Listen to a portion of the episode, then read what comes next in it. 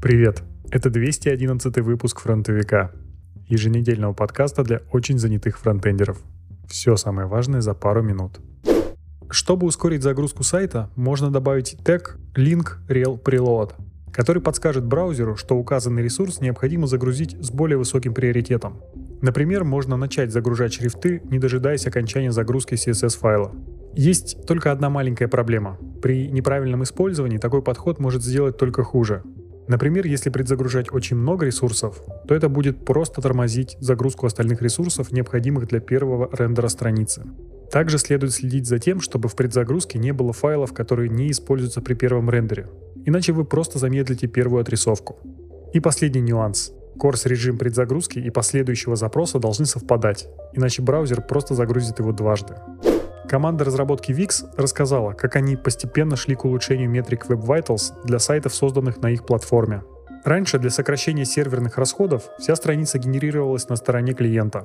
Но несколько лет назад VIX перешли на серверный рендеринг, что позволило улучшить SEO и производительность, но увеличило нагрузку на сервер, поскольку все страницы генерировались на лету. Чтобы решить эту проблему, сначала они разработали свое CDN-решение, которое позволило кэшировать статические части страниц и просто добавлять к ним динамические. А затем им удалось и вовсе убрать динамические данные из HTML, загружая их с сервера в формате JSON. Это позволило им использовать CDN-провайдеров с большим геоохватом, а браузерам кэшировать 13% запросов. Последними улучшениями инфраструктуры был переход на HTTP 2, сжатие Бротли и динамический выбор CDN. Директор отдела разработки цифровой экосистемы банка Тиньков поделился списком литературы, который стоит изучать всем, кто хочет глубже разобраться в проектировании ПО и не хочет ограничиваться только лишь книгой с кабанчиком.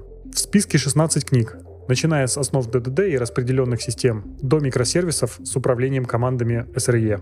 По каждой книге дано краткое резюме, а на какие-то автор даже делал более развернутые обзоры. Чтение книг, конечно, не заменит реального опыта, но с чего-то же надо начинать. Какие могут быть причины для завершения Node.js приложения, кроме банальной ошибки? Перехват таких событий может понадобиться для более плавной остановки процесса. Можно сохранить содержимое памяти на диск или откатить незавершенные изменения. Но что это за события? В первую очередь они возникают прямо в коде приложения.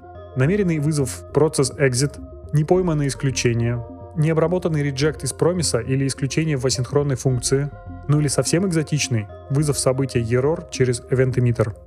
Во вторую очередь это сигналы, специальные коды операционной системы, которыми могут обмениваться программы. Как и события из первой группы, большинство сигналов можно перехватить и предотвратить с помощью обработчика Process-On с соответствующим названием события. Исключениями являются SigKill и SigStop. Они настолько мощные, что их просто не остановить.